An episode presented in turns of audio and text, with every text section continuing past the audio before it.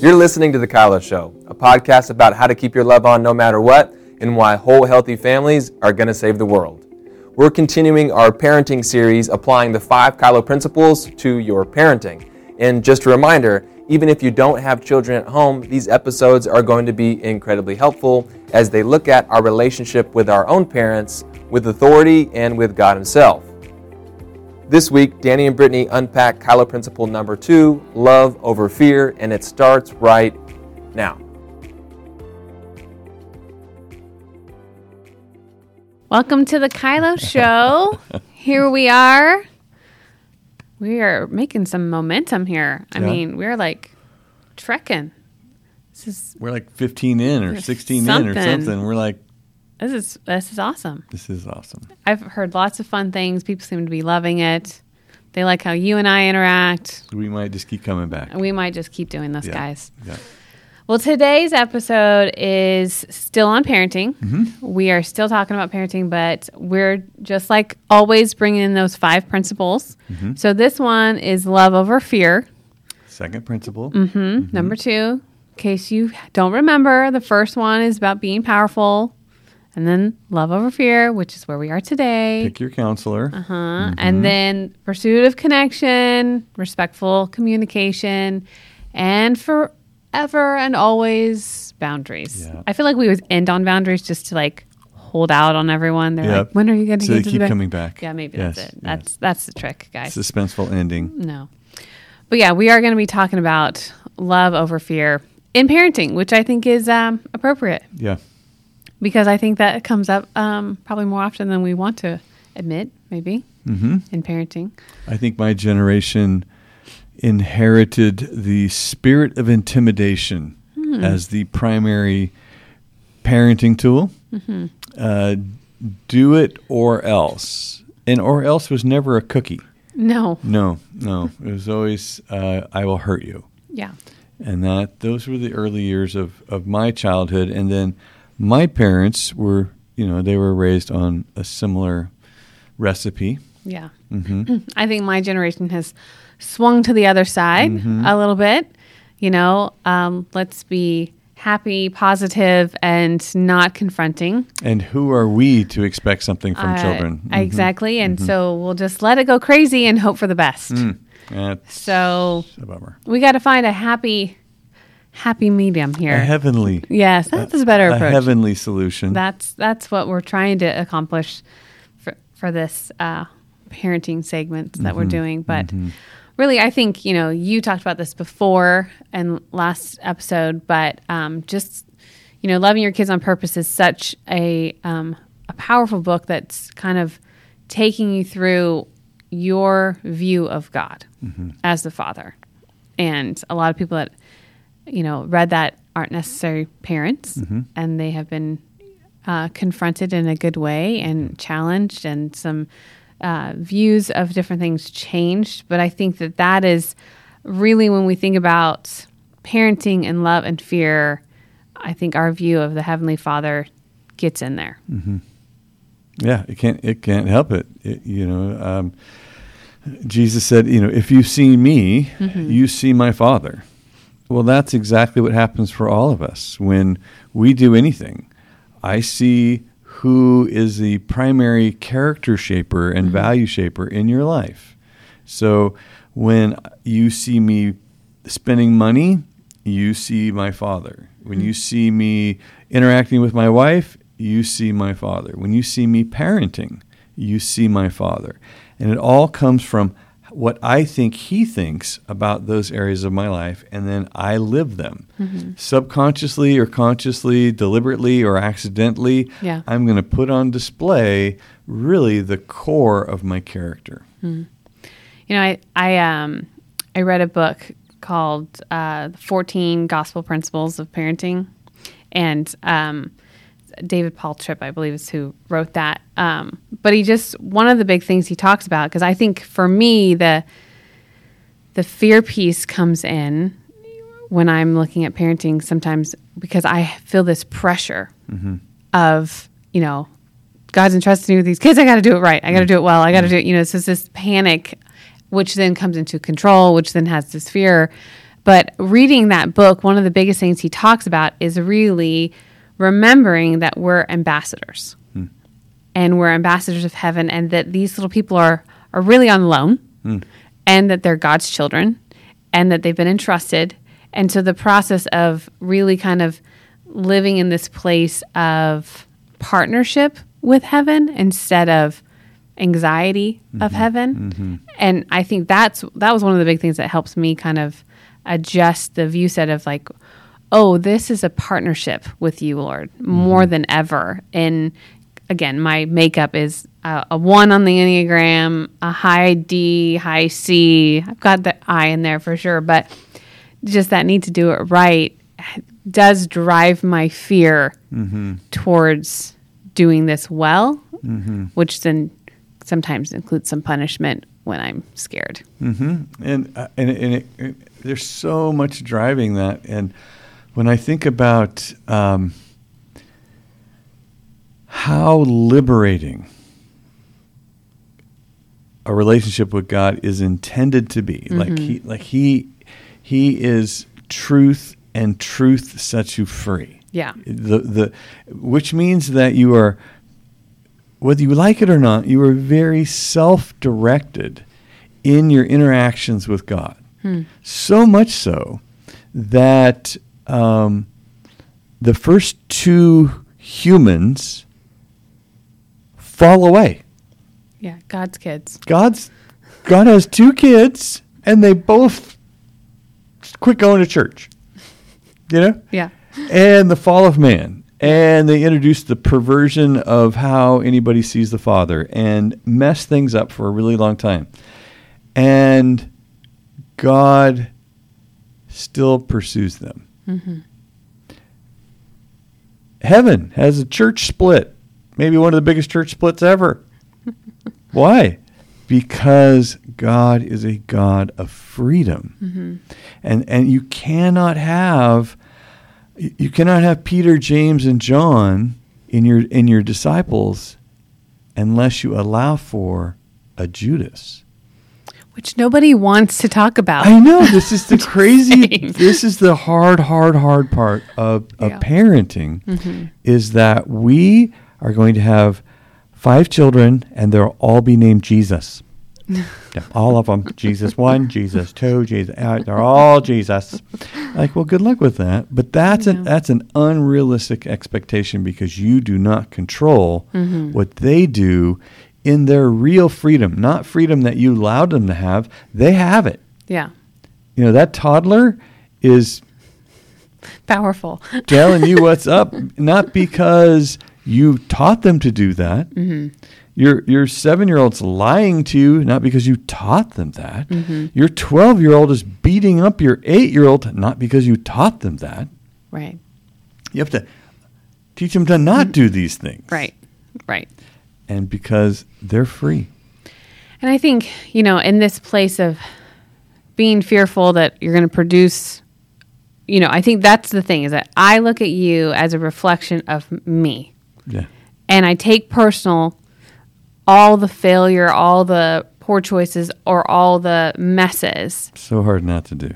And but that is where this place of fear and control and punishment sets in, which we like to call discipline, but I think a lot of times is really punishment. And there's not always a clear understanding of the discipleship discipline versus control and punishment. Mm-hmm. Because that's what we think that we're doing, but we're not because we're taking it so personal and we are freaked out. Mm-hmm. That's what it feels like. Yeah, uh, uh, the basic difference is that punishment is an effort to control, mm-hmm. and discipline is an effort to create learning. So, uh, discipline has the word disciple hidden inside, which is learner. Yeah. So, a disciple in your life is someone who is really watching, taking notes, and learning what they see and then putting it into practice. But that's all an act of their own free will. Yeah. Whereas punishment, you have to have really uh, think about the ultimate pu- punishments are prisons. Yeah. So you're here to be punished, which means there's walls, there's bars, there's guards, there's beatings, there's suffering. That is punishment. So I'm going to teach you a lesson, boy, is actually you should be discipling then. Yeah. Because the lesson that they're learning as being punished is shame hmm. and then how to hide their life from you and from themselves and then get caught in a cycle of anxiety, punishment, and shame and live there for the rest of their life. So, is there a part of with discipline and punishment? In punishment, is there like with the context of parenting? If I don't give a choice and I just, you know, say bad behavior happens and you're getting a spanking, if there's no choice, is that automatically punishment? Well, it's a, it's a reaction. Or It- it's a reaction of me feeling out of control. And so me introducing violence intimidates. Mm-hmm. And it makes you timid. Mm-hmm. And it and it feeds my illusion that I'm back in control. So that's like one route to be paying attention. And then the discipline or discipleship, there is a choice. Even what if there's still a spanking on this side, Mm-hmm. but there's still a choice on the way over there? Well, I mean, if you introduce a spanking into freedom, then it's because that that person is out of control. Mm-hmm. You know, so if you if you violently go in and get someone, it's because they are not going to leave a dangerous situation. So uh, they're standing in a burning building and they are not paying attention. You're screaming at them and they won't come out. And so you run in and you grab them and they start fighting you. And so you put them in a headlock and you drag them out on the lawn. Yeah. They can thank you later, but you weren't punishing them. You are actually saving them from a terrible situation. So if you introduce that kind of force with someone and invade their freedom, it's it's really to rescue them from something that mm-hmm. is going to lead them to destruction. Yeah. Okay. I just like the clear roads of, you know, for parents, is there a choice? Is there not a choice? Because I think that's how I look at a lot of with my, if I'm on the road to punishment, where was my choice, Brittany? Did you mm-hmm. have a choice in there? Mm-hmm. I didn't have a choice. Why didn't you have a choice? What is it you're trying to accomplish? That's usually my thought process process to figure out like, am I partnering with fear, anxiety, and control and introducing punishment to the situation? Yeah, I mean, if somebody's sitting in a jail cell, mm-hmm. classically thinks, "Why am I being punished?" When there's about ten red lights that they went through Right. To get to a jail cell, mm-hmm. they could have turned left or right at any of those lights, and they just kept Kept going. through. Yeah. Like, okay, this is this is a tough spot. This is a tough consequence mm-hmm. that you have created. You you've produced on the on a series of escalating poor choices. Yeah. You ended up in a cage. Yeah. Like, dang. That's that's a rough spot, you know, and and some people want to blame it on the man, blame it on the system, blame it on your mom, blame it on your finances, blame it on something, rather than say, I had two choices, I chose poorly, mm-hmm. and I thought it should have worked out, and it didn't, and now I'm looking for somebody else to blame. Yeah. and that's a powerless person and that's the that's the downside of a punishment cycle is that you train people that they're victims. Because they are in a sense. I mean when somebody's beating you up and you're little you are being victimized. Yeah. you know you, you can't defend yourself uh, and so you do believe at, at a core level that you're powerless and you have to unlearn that to, to step back into uh, i'm going to repeat these cycles because i keep entering abusive cycles because it feels normal it Yeah. feels like something i know i, I have a skill set to deal with being victimized. So how do you get out of the fear cycle into having inserting love instead of fear as a parent? Um, because we got to land on some hope here, you know. Yeah, yeah. Well, it starts with I control me, I don't control my mm-hmm. child. It starts with uh, what am I going to do with that disrespect? What Right. am I going to do with that irresponsibility? What am I going to do to empower my child to learn to take responsibility for their choice? Yeah. by having learned that I'm a powerful person and I have choices and I can discipline or I can punish. What am I going to do? Right. Well, I love that, you know, we're talking about this and it's getting intense, which is great because that's what people love at the Kylo show, I feel like. Um, but if you want more like s- this type of topic and in more parenting examples, Seth Dahl and I have a podcast called Coffee Kids and Crazy. Mm. Yes. And so that is another resource for you if you haven't heard of that. Um, Seth Dahl um, was a children's pastor for years that I worked with, almost eight years, something like that, the two of us. And we have a just a really fun relationship dynamic back and forth. We do conferences together. So check that out if you want some more on this same topic. But we are going to move into our questions. Okay. Are you ready? Oh, good. I'm excited. They're going to be fun. Do you want more practical applications and real life examples for raising powerful, loving children? Then you need Brittany's podcast with Seth Dahl, Coffee, Kids, and Crazy. You can subscribe to Coffee, Kids, and Crazy at Apple Podcasts, Spotify, or watch it on the Loving on Purpose YouTube channel. It is super helpful and really fun, so go do that right now. All right. So we're going to take some questions. Great. And our first one comes from Laura. Laura. Hi, Laura. Hi, my name is Laura, and I was wondering if you could give me some advice on how to help my four year old son. He's almost five. He's been scared of ghosts and being alone, and I'm not sure how to help him with this. Any specific language or phrases um, that I could use to comfort him or help him walk through this um, would be appreciated. Thank you. Well, I had a Seth and I talked about this on our podcast. So if you want more, uh, I don't know that I'll say the exact same thing here, but that's a Coffee Kids and Crazy. Check that out. But what I would say to Laura is, I remember. Um, do you remember when Lincoln would sleep in his doorway? He would not sleep in his bed or even in his room. He'd sleep in the doorway because he was afraid.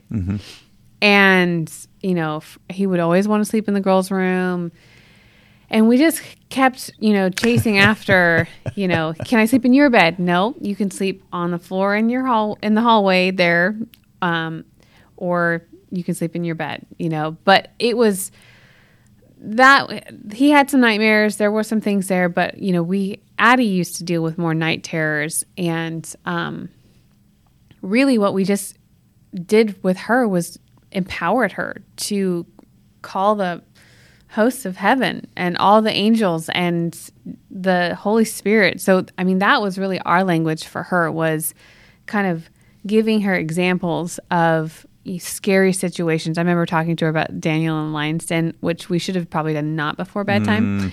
So i wouldn't recommend it there. So do it maybe later in the day. But just talking about how um, you know daniel's relationship with the lord gave favor to this situation and and what happened. And so you know teaching them to be a powerful person with their relationship with the lord um, and inviting the holy spirit and asking good questions of you know with lincoln i remember asking him um, you know who's the most strong powerful person you could think of and at the time he was into superheroes so spider-man Okay. so we said, okay, well, think of Spider Man, but like Jesus. And he was like, oh my goodness. And he's like, what would that even be like? So then we just started dreaming if Jesus was like Spider Man, what all could he do?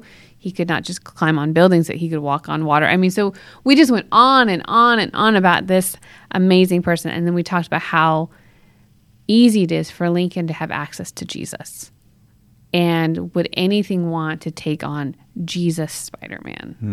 You know, and so creating this what feels like tangible world for them in a in a way that they can relate it and see it um, or believe in it was probably the biggest place that we found victory over um, nighttime, just bad dreams or just fear of the dark and stuff like that. So did uh, allowing Lincoln to sleep in the hallway outside his sister's room for ever. a year. Yeah. Did that damage his childhood psyche? Well, he sleeps in his room now with the light off, so I don't think so. I think that you know, it was more I putting him in our room wasn't an option, Yeah. and so trying to protect Ben and I's space, um, and trying to make him feel powerful with choices, um, but not you know, it was a I'm going to say goodnight. I'm gonna you're powerful. You can do this, buddy.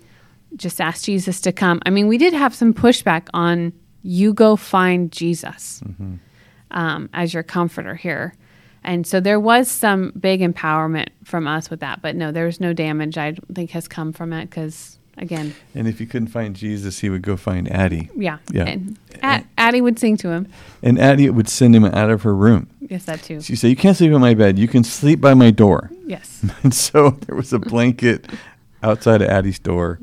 a and long time. Uh, it was, I remember almost two years of that. I know. He was, it was this one house we were in. He did it for the longest time.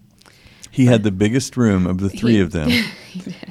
and he slept outside their doors.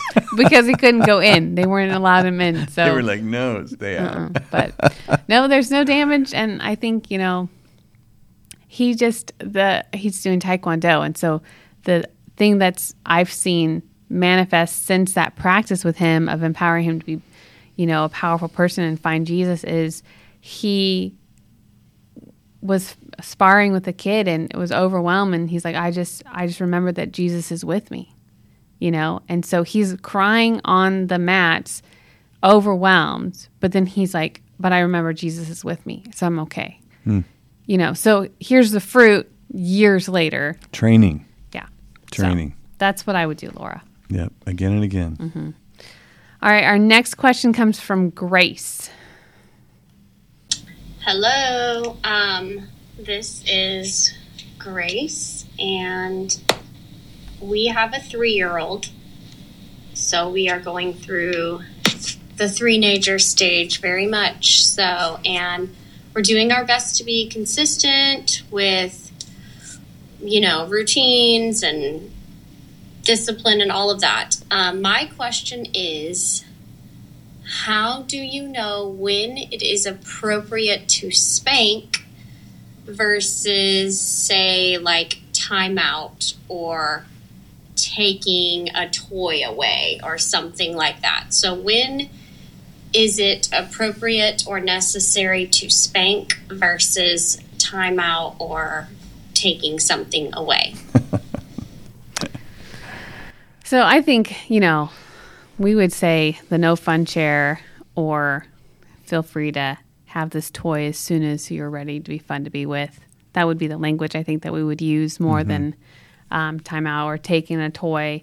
Um, only because there's a there's I'm all about the empowerment. I'm all about offering you the opportunity to grow and learn that you're a powerful person. So I will talk to you with empowerment. Um, and you know, I know from our three kids that Delaney was the most heavily spanked out of all of them. She probably was also the most defiant. Took us to the mat in the the threenager sa- stage in which she put that. I've never heard that one before, but that's I like that. Um, but I think the biggest part with ever introducing a spanking is the road and getting to it. For me, is that there are lots of opportunities for this child to be empowered with the choice that we are they are going to manage themselves. That they are going to regain control they're going to stop. Um, most of the times for us with a spanking for delaney it looked like do you want to be fun or go to your room? Do you want to walk? Do you want me to carry you? Okay i'll carry you no problem. Um, oh that's no fun you want want me to carry you a different way because we don't bite you know there was that that happened um, so i'm holding her you know with her arms and legs in front and my arms around her belly trying and then i switched to holding her arms more behind her and my arms behind her b- body because she could bite me the other way putting her in her room. She comes out. Do you want to sit in there by yourself uh, with the door open or the door closed? Again, I am like choices galore here. Um, and the door closes because she's screaming. She doesn't believe you. No, that's basically the problem. She doesn't believe you. We are getting to, and um, then it's you know, do you want me to hold the door closed until you're ready to stay in your room?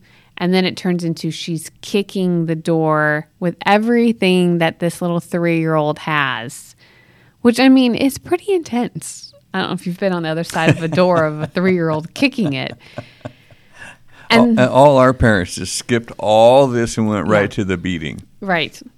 So then it would be I open the door. Do you want to calm down and manage yourself or do you need my help?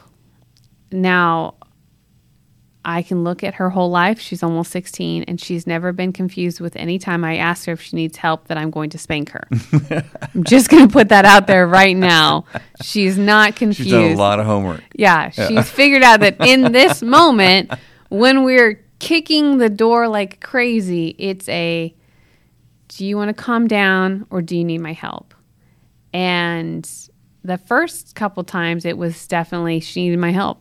And mm-hmm. so I would spank her with my hand. I would pop her on my knee and, and, and say, Are you all done or do you need some more help? And usually she's crying. And she never said, I need more help. More never help. one time did she offer for more help. She did not take that offer. but she had a choice right there. she did. She was powerful uh, in a spanking. She was. Poof.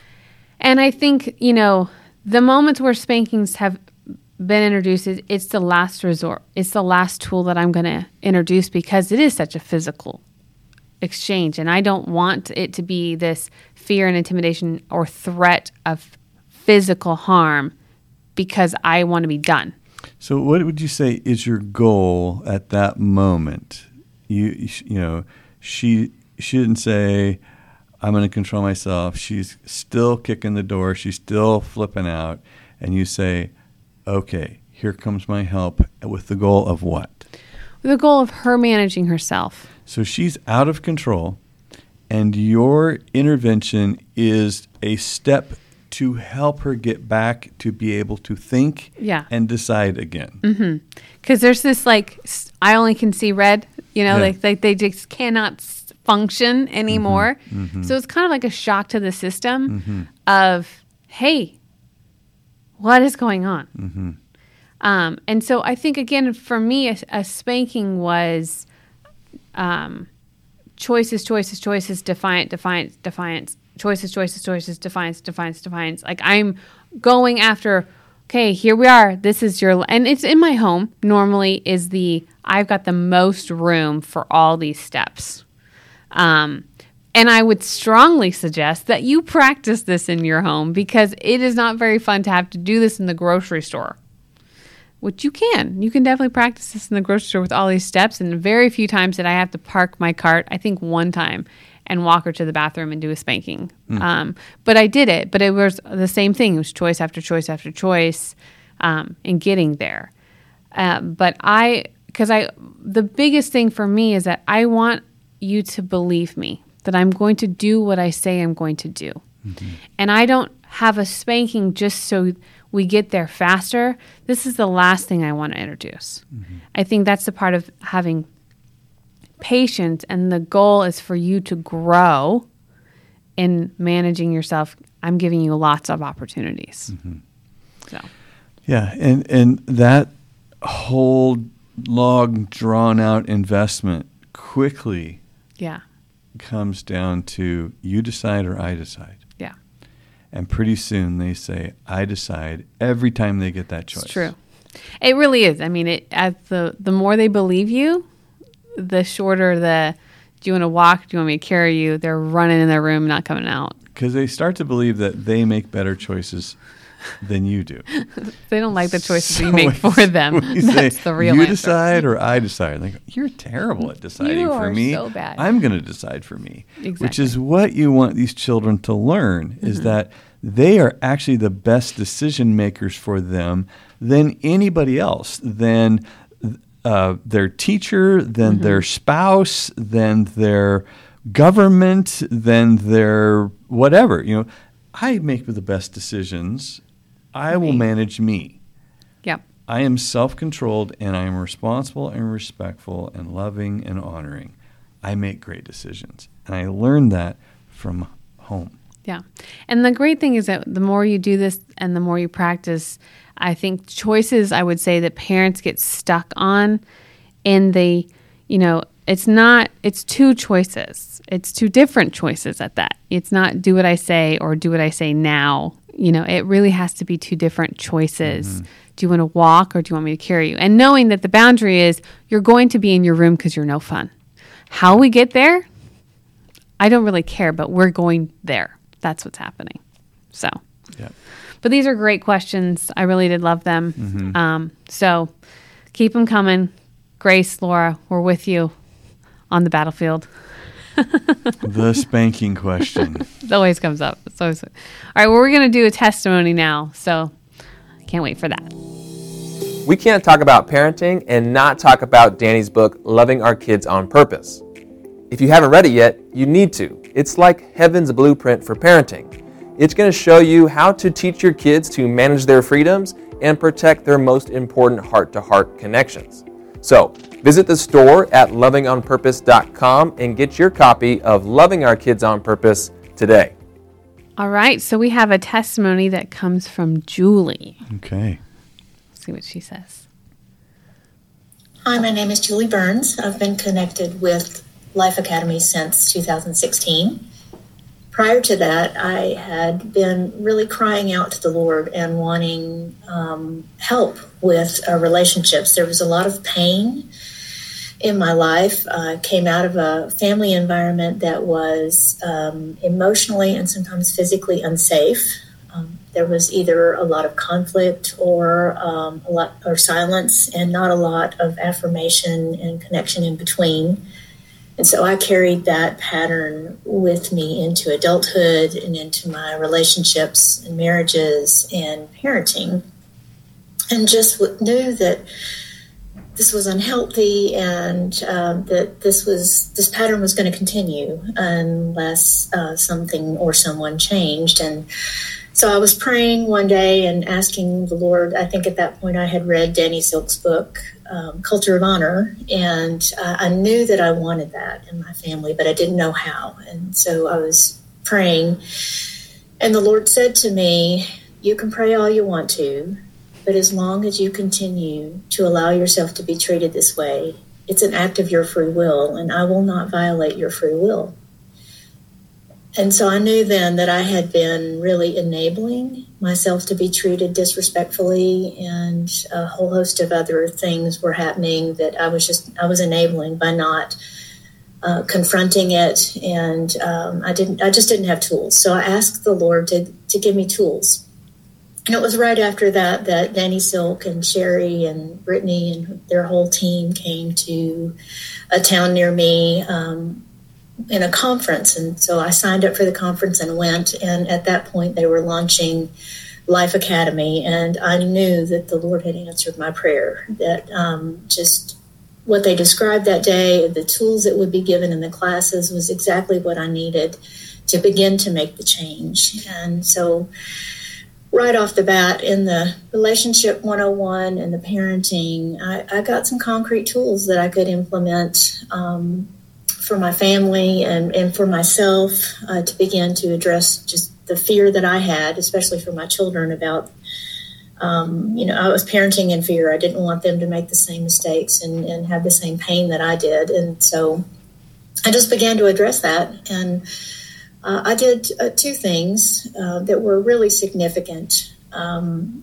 on my 50th birthday, um, I asked my children to give me a list of 50 dreams, and so that I could begin to invest in those dreams, both in prayer and just emotionally invest in those, um, invest it time wise and also financially. And that exercise really uh, began to develop a heart connection that we hadn't had before. And um, I saw my children begin to dream, and um, I just feel like they had permission. They felt like they had permission for me to dream, and um, they're I see them all doing some great things with that still. Um, and then the other thing was uh, establishing boundaries, and this has by far been the most challenging.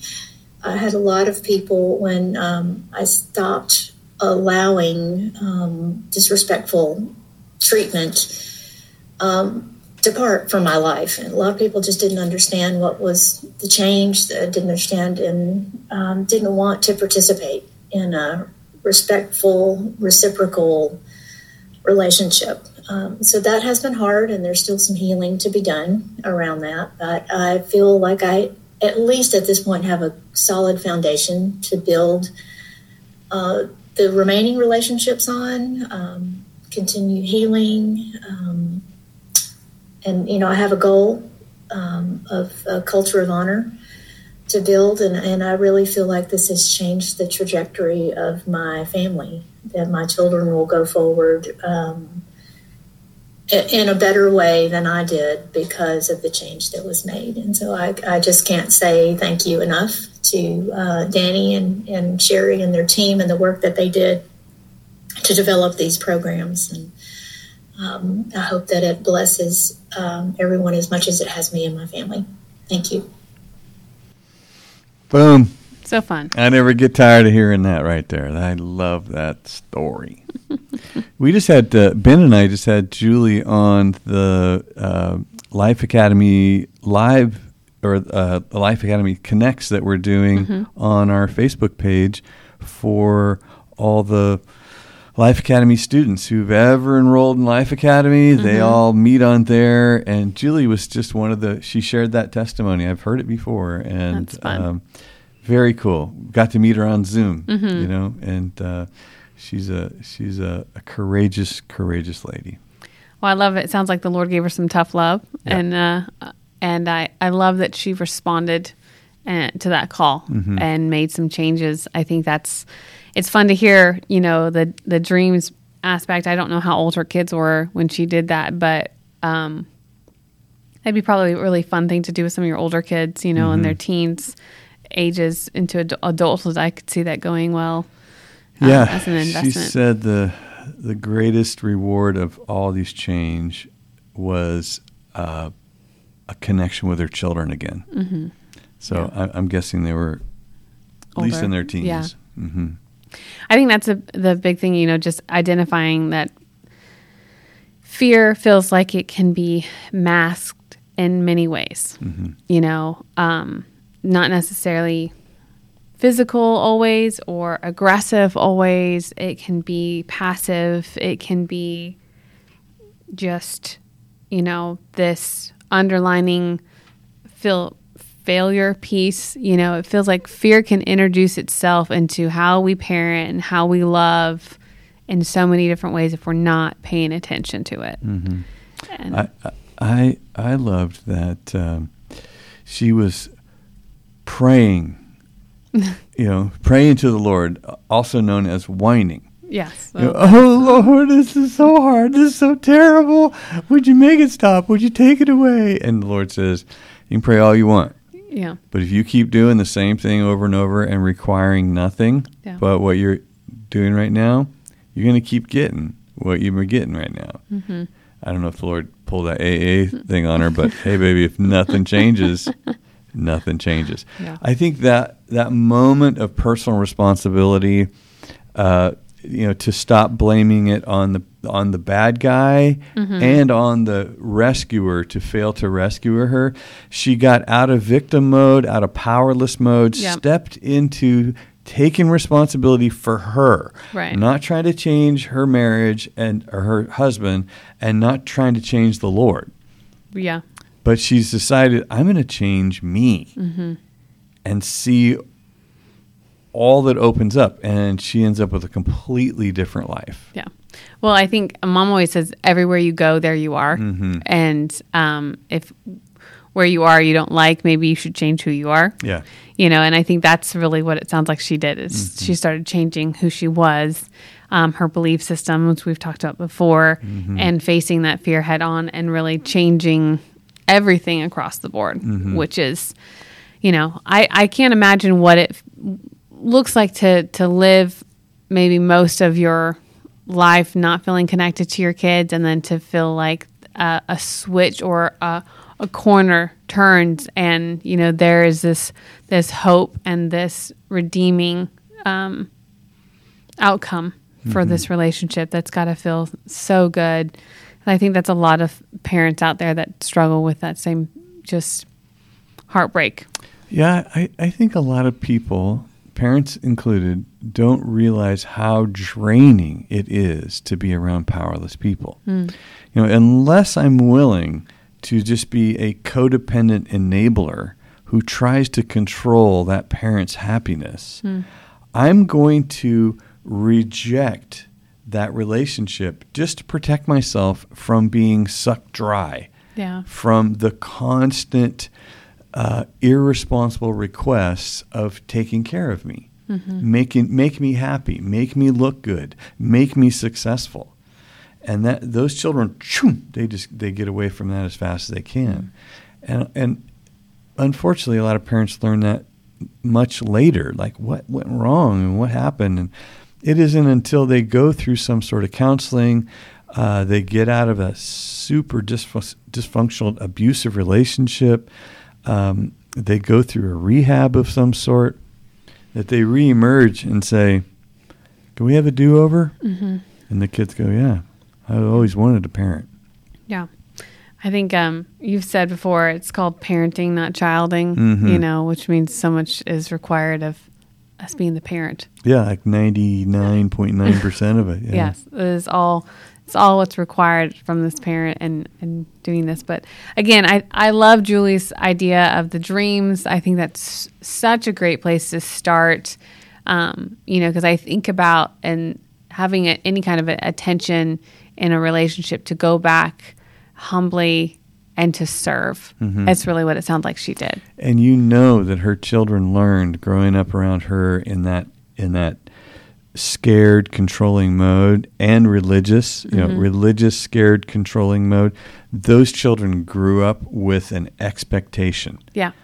their parents had an a, rigid expectation of what these people could do to be successful. So for her to come back and to say, Yeah. "What are your dreams? How can I help you get there? How can I empower you Yeah. in freedom?" That lit those kids up like mm, Yeah. nothing. It would have been known. fun to be at that dinner table. Julie, walk us through it. How did you do it? Can we? What were the looks on their faces? You know, and then I think there's one thing of you know we'll see how this goes, but then the first step of you know either prayer or just even her interests in in their and then the financial piece, whatever that looked like. But I think you know that had to that that just was like gasoline to the the flame with her actually not just inviting it, but then activating it and putting actions to it is probably something that was so beautiful for her Mm-hmm. Yeah. family, which is really fun. Yeah. Way to go, Julie. I think you you uh, you chased away something that was trying to claim as your family, and you said no, not today. And the and the hard the hard part is the things that did not go well, which is what we're all afraid of. This is why we don't set boundaries, not because we're afraid of what happened to you. We're afraid of what will happen to us. Yeah. And and what's happening to us right now is I'm being punished by your rejection. I'm being punished by your disrespect. I'm being punished by your distance. Um, and I didn't think I would survive that. But it's becoming less powerful the more I build a life, the more I take my focus off of what I can't control about you and what I can control about me, which is I love you. Yeah. Um, I pray for you. I I I'm going to build a future that I want to live in, and I feel powerful in doing that. But that painful initial explosion of you did not like me no longer playing the game that's real. It's real and it's very scary and that's that's why so many people just live a lifetime in crazy codependency. Well, I mean, as we come to a, a close of our parenting segment with, you know, love over fear, I think the you know things to think about is really um, where can there be empowerment you know, and where can you decrease the fear and increase the love? You know, where are you reacting instead of responding? That ownership piece of what am I believing to be true about how I'm meant to parent, how I see the father, and how is that influencing what I'm bringing to this parenting dynamic? I think those are all really big things to to be paying attention, um, so that you can create and grow a healthy family that is thriving and going to help save the world. Because I think that is the ultimate goal. So go be a parent that is one that empowers. And if you don't know what that looks like, then maybe stop and look at the Heavenly Father and says, How does He empower you? Um, take some tips from Him. He's usually pretty good at that. He is. So, well, thank you so much for joining us on the Kylo Show. And remember that whole healthy families are going to save the world. Amen. Thanks for listening. Join us next week when Danny and Brittany talk about how to build lasting heart to heart connections. Never miss an episode by subscribing to Apple Podcasts, Spotify, or watch us at the Loving on Purpose YouTube channel. Also, please remember to send your questions and testimonies to thekyloshow.com. The Kylo Show was produced by Ali Armerding, co produced by Ashley Beck, Leah Alexander, Anna Hill, and Sheri Silk, sound engineer and edited by Taylor Silk, and show promoter Christian Zamora. Thanks for listening. We'll see you next time.